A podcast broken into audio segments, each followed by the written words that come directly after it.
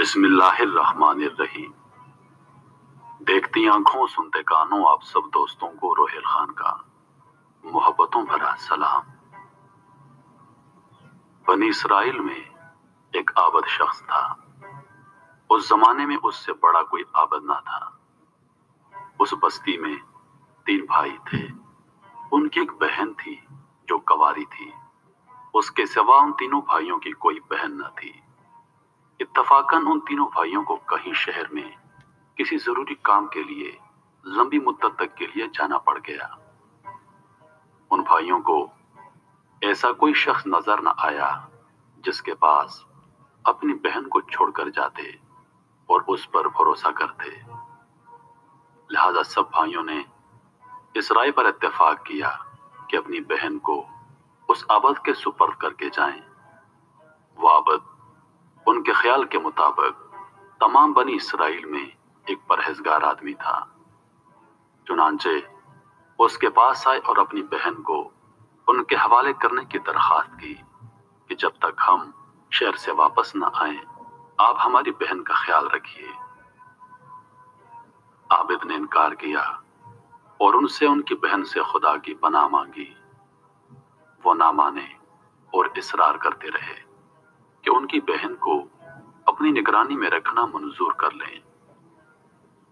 अता के आबद ने उनकी दरखास्त को मंजूर कर लिया और कहा कि अपनी बहन को मेरे इबादत खाने के सामने किसी घर में छोड़ जाओ। उन्होंने एक मकान में अपनी बहन को छोड़ दिया और चले गए। वो लड़की आबद शख्स के करीब एक मुद्दत तक रहती रही।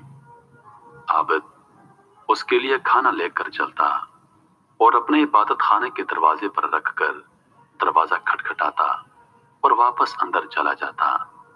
लड़की घर से आती और खाना लेकर चली जाती। फिर शैतान ने आबिद शख्स को बहकाना शुरू कर दिया। इब्तदा में उसको खैर की तरकीब देता रहा और लड़की का दिन में इबादत खाने तक आना उस पर गरा ज़ाहिर करता रहा। कि कहीं ऐसा ना हो कि ये लड़की दिन में खाने के लिए घर से निकले और कोई आदमी उसको देखकर इसकी इज़्ज़त को खराब कर दे। बेहतर यह है कि इसका खाना लेकर इसके दरवाजे पर रख आया करो। इस पर तुमको अजर अजीम मिलेगा। गर्ज ये के आबद खाना लेकर उसके दरवाजे पर जाने लगा। एक मुद्दत के बाद शैतान उसके पास आया। और उसको तरकीब दी। और इस बात पर उभारा कि अगर तू इस लड़की से बातचीत कर दिया करे तो तेरे कलाम से ये लड़की मानूस हो जाएगी, क्योंकि तुम एक इबादत करने वाले, एक नेक इंसान हो, और इस लड़की को तन्हाई से भी डर लगता होगा। शैतान ने उसका पीछा ना छोड़ा, हत्या कि वो आबद आदमी उस लड़की से बातचीत करने लगा। इबादत खाने से उतरकर उसके पास आने जाने लगा।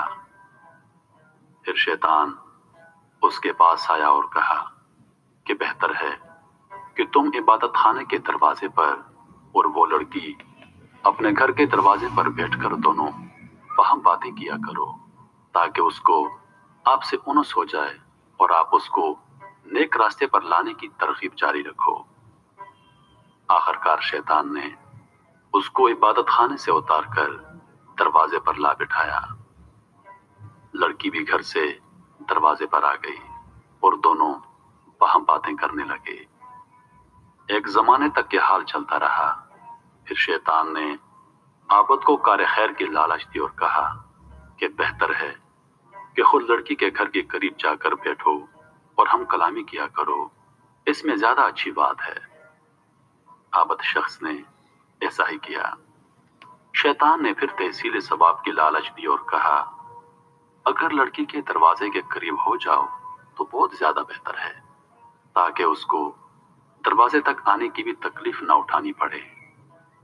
आखिरकार आबद ने यही किया। अपने इबादत खाने से लड़की के दरवाजे पर आकर बैठता और बातें किया करता था। एक अरसे तक यही कैफियत रही। शैतान ने फिर आबद को उभारा कि अगर एन घर के अंदर जाकर बातें किया करो तो बहुत ज़्यादा बेहतर है, ताकि लड़की बाहर न आए और कोई आदमी उसका चेहरा ना देख सके। गर्ज ये कि आबद ने यह तरीका अख्तियार किया कि लड़की के घर के अंदर जाकर दिन भर उससे बातें किया करता था और रात को अपने इबादत खाने में चला आता। उसके बाद शैतान उसके पास आया। और लड़की की खूबसूरती उस पर ज़ाहिर करता रहा।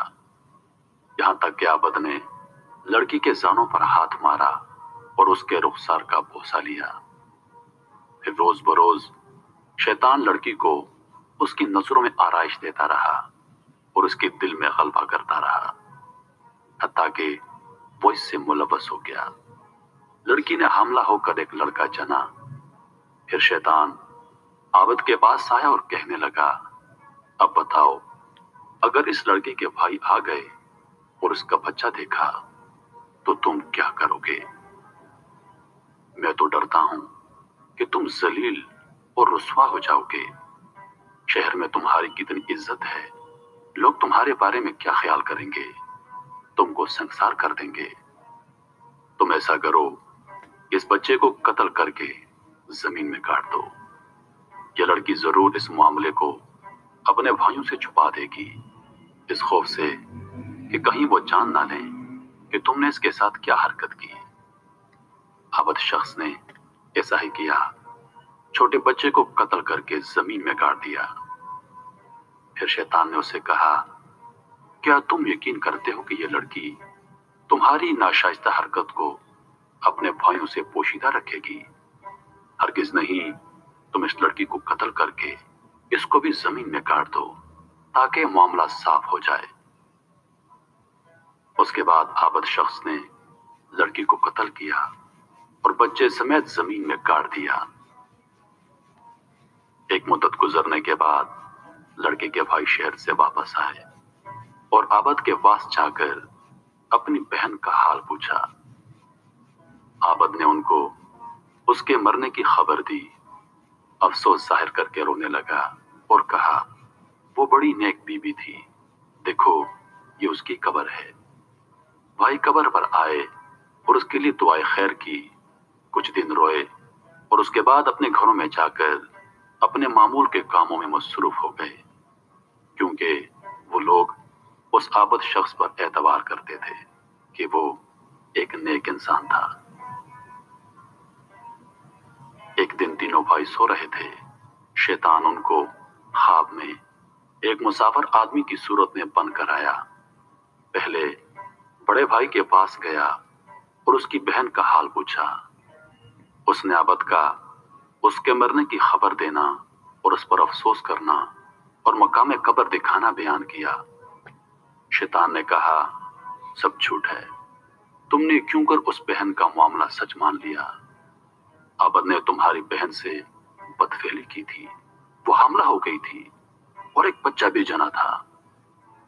आबद ने तुम्हारे डर के मारे उस बच्चे को कत्ल कर दिया और उसकी माँ समेत उसको जिबा किया और गड़ा खोद कर दोनों को उसमें डाल दिया। जिस घर में वो थी, उसके अंदर दाखिल होने में वो गड़ा दानी जाना पड़ता है। तुम चलो और उस घर में जाकर देखो, तुमको वहाँ दोनों माँ बेटा एक जगह मिलेंगे, जैसा कि मैं तुमसे बयान कर चुका हूँ।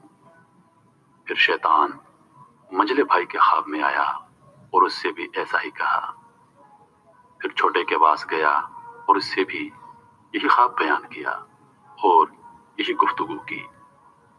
जब सुबह हुई तो तीनों भाई बेदार हुए और तीनों अपने अपने ख्वाब से ताजुब में थे। हर एक आपस में एक दूसरे से ख्वाब बयान करने लगा कि मैंने रात अजीब और गरीब ख्वाब देखा है। सबने बाहम जो देखा था, एक दूसरे से बयान किया। बड़े भाई ने कहा, यह ख्वाब फकत एक ख्याल है और कुछ नहीं। ये ज़िक्र छोड़ो और अपने अपने कामों में मसरूफ हो जाओ। छोटा कहने लगा, मैं तो जब तक उस मुकाम को देख ना लूँ, मुझे सबर और चैन नहीं आएगा। आखिरकार तीनों भाई चले। जिस घर में उनकी बहन रहती थी, वहाँ गए दरवाज़ा खोला।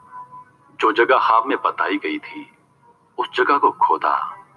जैसे ही खोदा, अपनी बहन और उसके बच्चे को उस घड़े में जबा किया हुआ पाया। उन्होंने आबद से कुल कैफियत दरियाफ्त की। आबद ने अपने जुर्म का इकरार कर दिया। वो उसको पकड़कर बादशाह के पास ले गए। चूँकि आबद शख्स ने एक बाले जुर्म कर लिया था इसलिए बादशाह ने उसको सजाए मौत की सजा सुना दी और फिलफोर फांसी देने का हुक्म सादर फरमा दिया।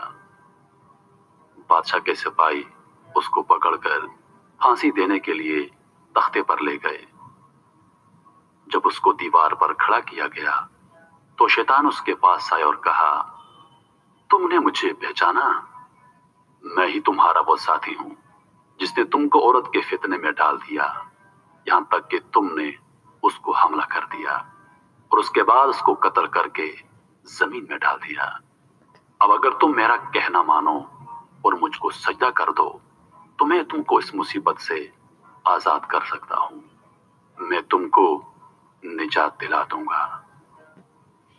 आबद ने अपने सर पर मौत मंडलाती हुई देखी तो फ़ौरन शैतान के आगे सजदा कर दिया और खुदा ताला के दरबार में काफर हो गया।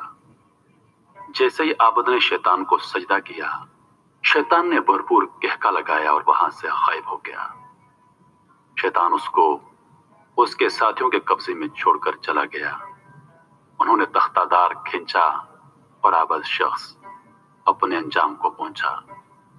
वो आदमी जो सारी उम्र अल्लाह ताला की इबादत करता रहा, सजदे करता रहा, पूरी ज़िंदगी कोई गुनाह नहीं किया था।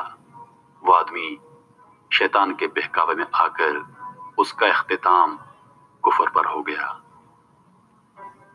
मेरे मोहतरम मजीद दोस्तों, कहते हैं कि शैतान का सबसे खतरनाक बार मौत के वक्त होता है। हमें अल्लाह ताला से हमेशा ये दुआ करनी चाहिए कि हमारा अख्ताम कलमे पर हो। और मरते वक्त अल्लाह ताला हमको कलमा नसीब करे।